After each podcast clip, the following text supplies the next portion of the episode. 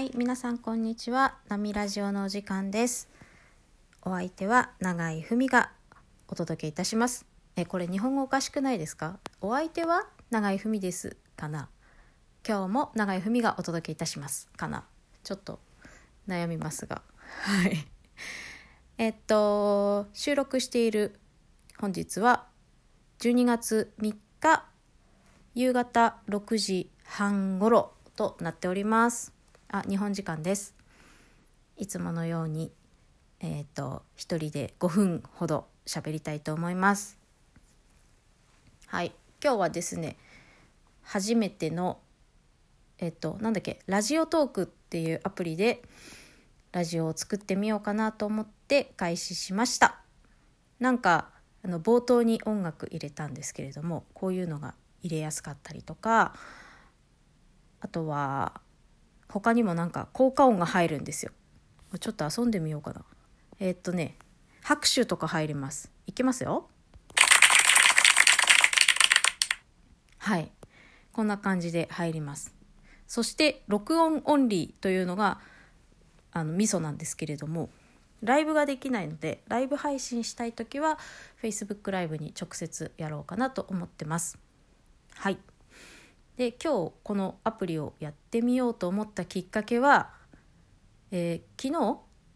自分ラジオの中にヨッピーが投稿してくれたよしこちゃんですね、はい、ドイツのよしこさんが投稿してくれたラジオがすごく良かったので私もやってみようって思って始めました。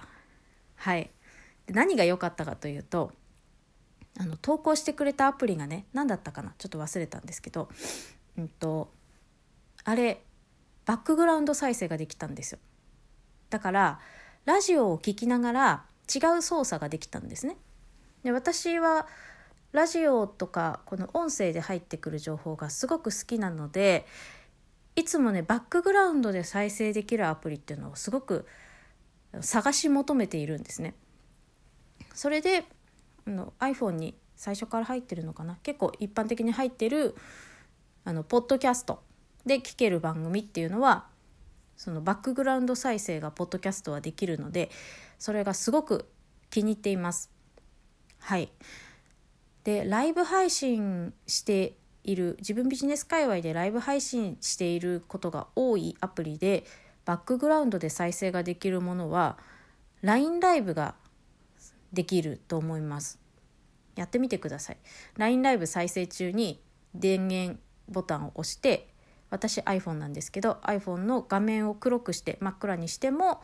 ちゃんと LINE ライブの音は鳴り続けるんですね。なので LINE ライブすごい気に入ってるんですよ。であの LINE ライブを聞きながらスマホの操作もできるし LINE ライブなってるまんま iPhone 消しても大丈夫だしそういう機能がすごく私は好きなので LINE ライブはすごく気に入ってたんですね。でいつもそれを使っていたんですが今回ヨッピーが別のアプリで、えーと、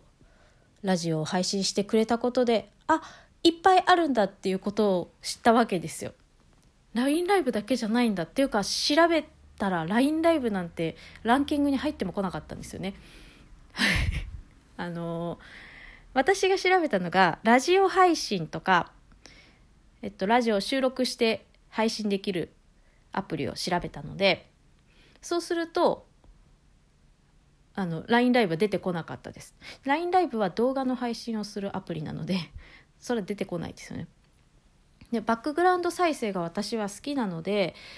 それをラジオで探せばよかったんだっていうことを知ったんですよ。はい。だからあのー世の中にはね私の知らないアプリが本当に山ほど山ほどあって、